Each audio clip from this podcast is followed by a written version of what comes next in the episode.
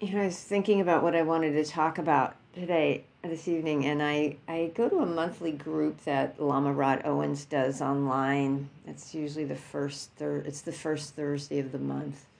And that was this morning, and he mentioned a um, he mentioned something that years ago his his root teacher or his main teacher at the time said to him and I was I found it really um, I re- it really landed and I really liked well I liked it. And so I've been reflecting on it all day. And he said his teacher said be concerned about your legacy. And and as I said it really struck a chord with me. And often when you think about someone's legacy, it's usually a famous person who has this, you know, this history, their their Wikipedia page, so to speak. Uh, you often hear about presidents. You know, is this piece of les- legislation going to be their legacy? What they're known for? You know, now you have billionaires and their legacies, and you look back in history, and these people, their legacy was this and that, and oftentimes it's like something that's bigger or better or faster or some major achievement and you know and it's oftentimes like famous people have legacies but oh now there's the big thing the legacies all the legacies who get into the fancy schools. That's not affirmative action. That's just you know money. Um, so uh, there's a there's that legacy seems to have that connotation to a certain extent. At least that's how I kind of think of it. I mean, I never think of myself in legacy. But that's not what it means in this sense. And I, like I said, Lama Rod talked a little bit about it, and then I was reflecting on it t- uh, today. It means really, how do you live your life today? And what will folks say about you? If they had to, you know, at your memorial, of course, everybody says nice things about people at their memorials, even if they were horrible. Uh, but what do they say about you, you know, on the corner? Uh, were you kind? Were you loving? Were you honest? Did you help? Did you work for the benefit of all beings?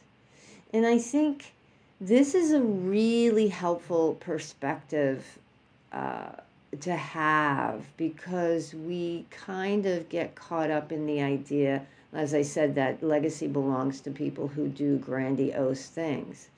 But it doesn't. We all have a legacy.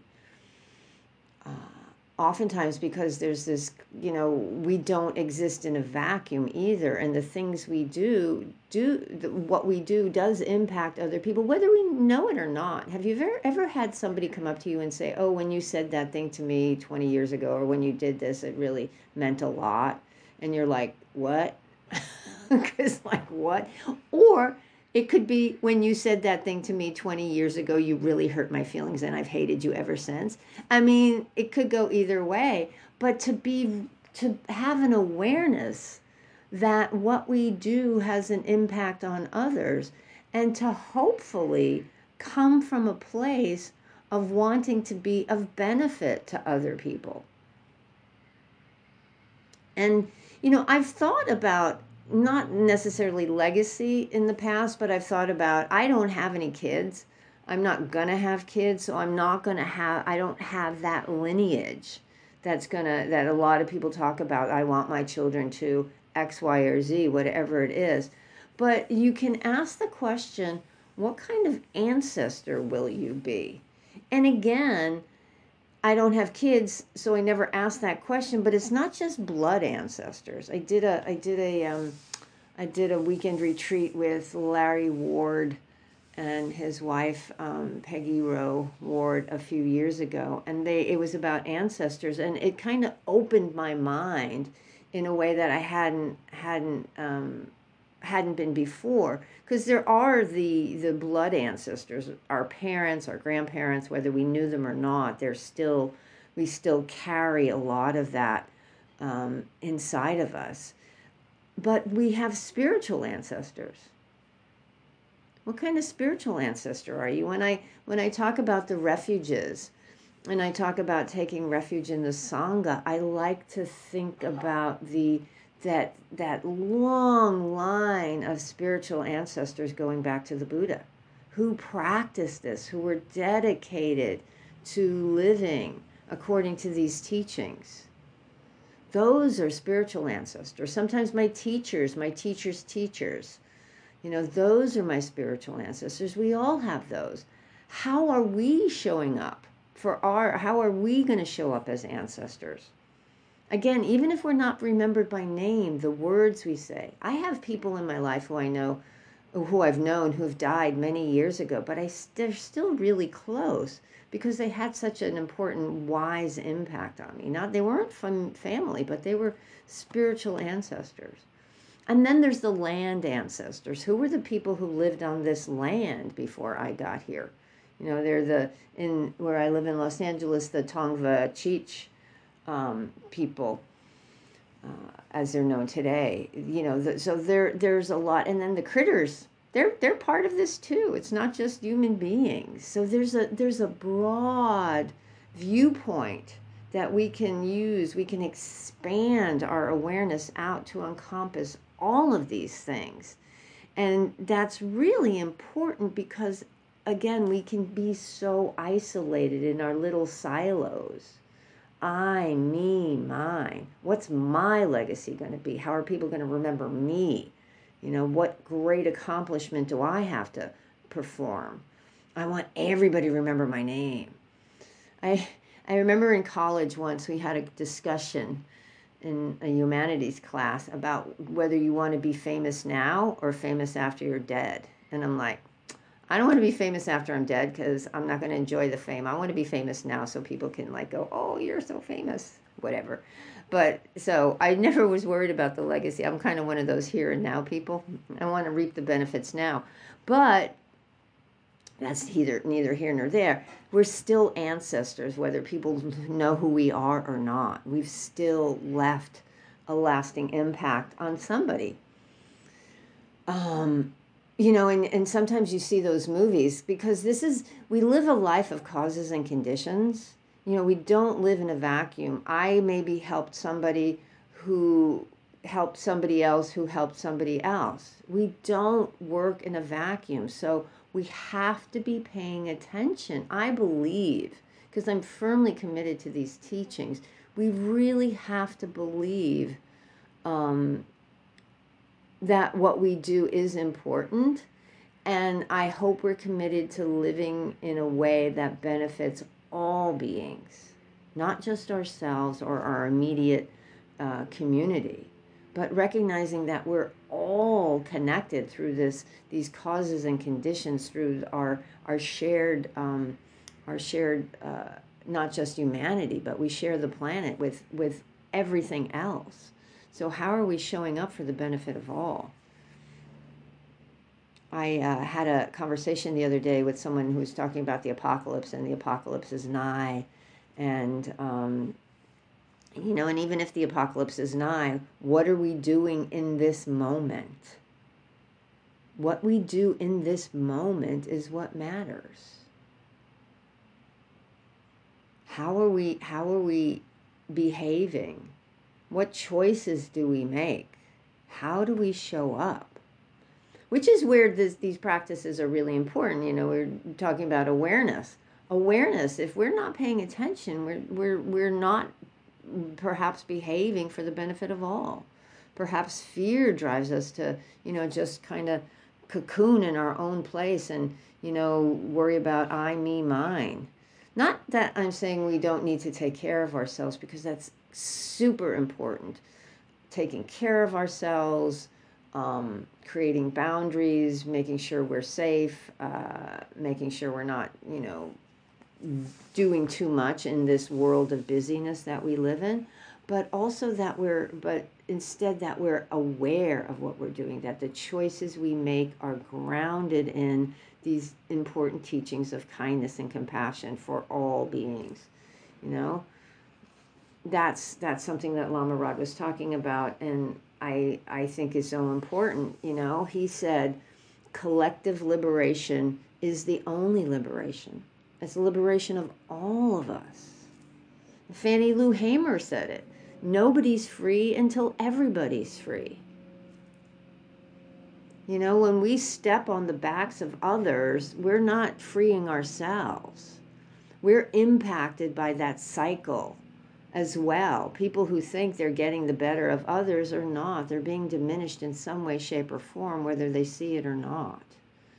So we, we have to work for collective liberation. We're not here on our own and we don't get to pick and choose. Those people deserve to be free, those people don't deserve to be free. We see how that works out. That's the story of, of history. I'm sure it's prehistory too, but we have less we have less um, uh, uh, record of it. But it's it's it's we we we are a judging uh, bunch of people who work from fear and making sure that I get mine. And that legacy, that cycle has continued for thousands of years and is still causing great harm and destruction. I mean, just in the United States, this cycle of colonialism, which is horrific, um, and and white supremacy and and misogyny and patriarchy and and all those things it's we see the the damage that's caused so to recognize that and work for the liberation of all is so huge and the teaching support that the metta sutta my favorite line in the translation is you know we greet paraphrasing we greet all beings with um, you know loving kindness we're kind we don't cause harm omitting none, omitting none. That's kind of, um, I don't think there's any nuance to that. It's pretty straightforward.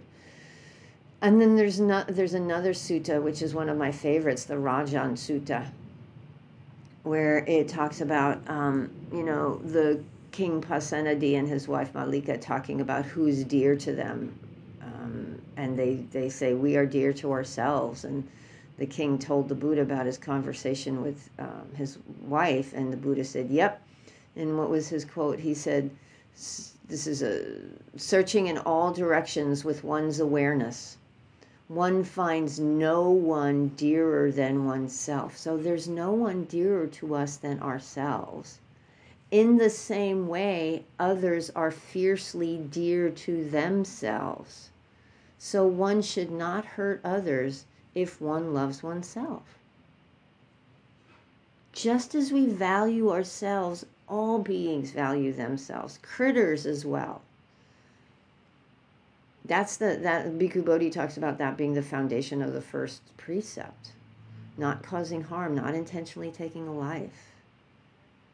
You know, we all cherish ourselves. Whether we whether we um, you know, whether there may be causes and conditions in our lives where that's really difficult for ourselves, but we work to create causes and conditions that end suffering, that end suffering for us and end suffering for others. That's what liberation means. Liberation means to be free of the causes and conditions of, of suffering for ourselves, for all beings, for critters, for the planet. So to do this, we ground ourselves in these teachings. It's, and it's not memorizing all the lists.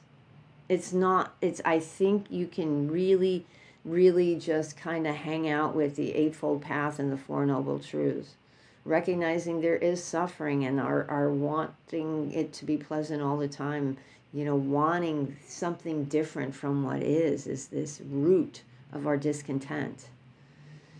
And Sila, you know, the ethical path, part of the path, is how we live in harmony with all beings. So important. That's the legacy. That's how we leave a legacy of kindness. That's how we leave a legacy of liberation. How am I living my life according to these precepts? According to this really simple, not necessarily easy, but fairly simple path to liberation, which is grounded in love, which is grounded in wisdom, which is grounded in compassion. It's grounded in mindfulness and patience.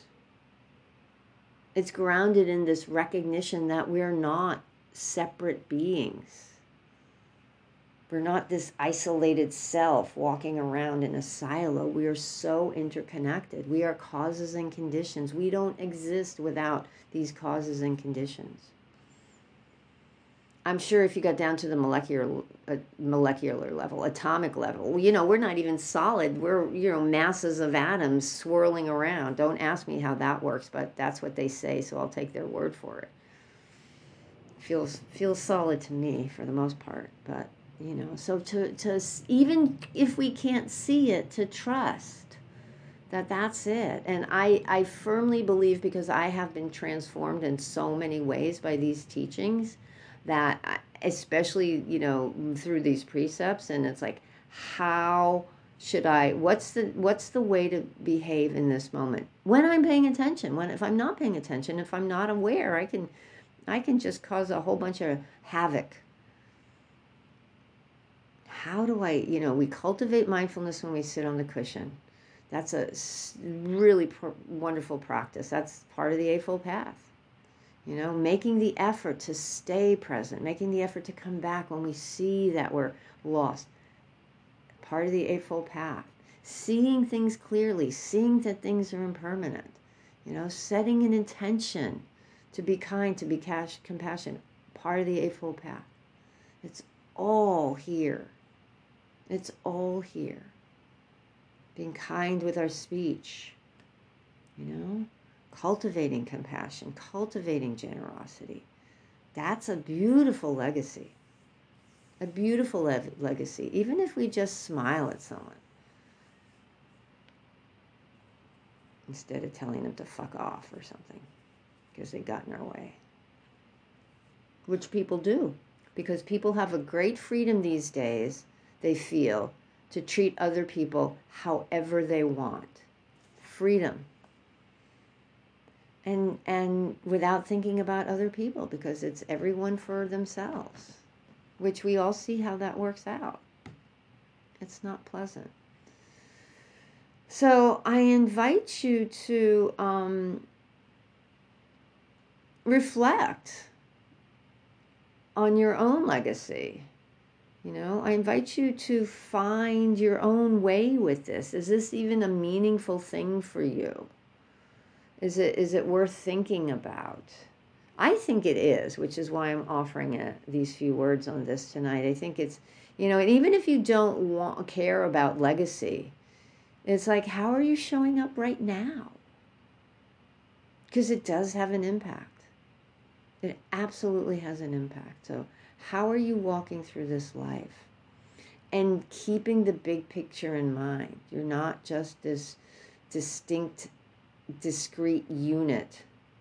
I'm sure there's some science fiction movie that has the what they call Earthlings, you know, discrete, you know, Earth unit doing its own thing. We're not. We're not. We're we're we're we're all together in this. So let's uh, let's live in a way that's kind and works for the liberation of all, not just ourselves. So thank you, thank you, thank you, my friends um, for your kind attention. And I invite you to have some fun with your legacy. Maybe spend some time writing on it. That's that's always helpful to get things out of your brain and onto a piece of paper. What would that be like? Or maybe do a legacy for each day. What would if today were my last day, what would my last day's legacy be? Play with this. Make it your own. So thank you, thank you, thank you.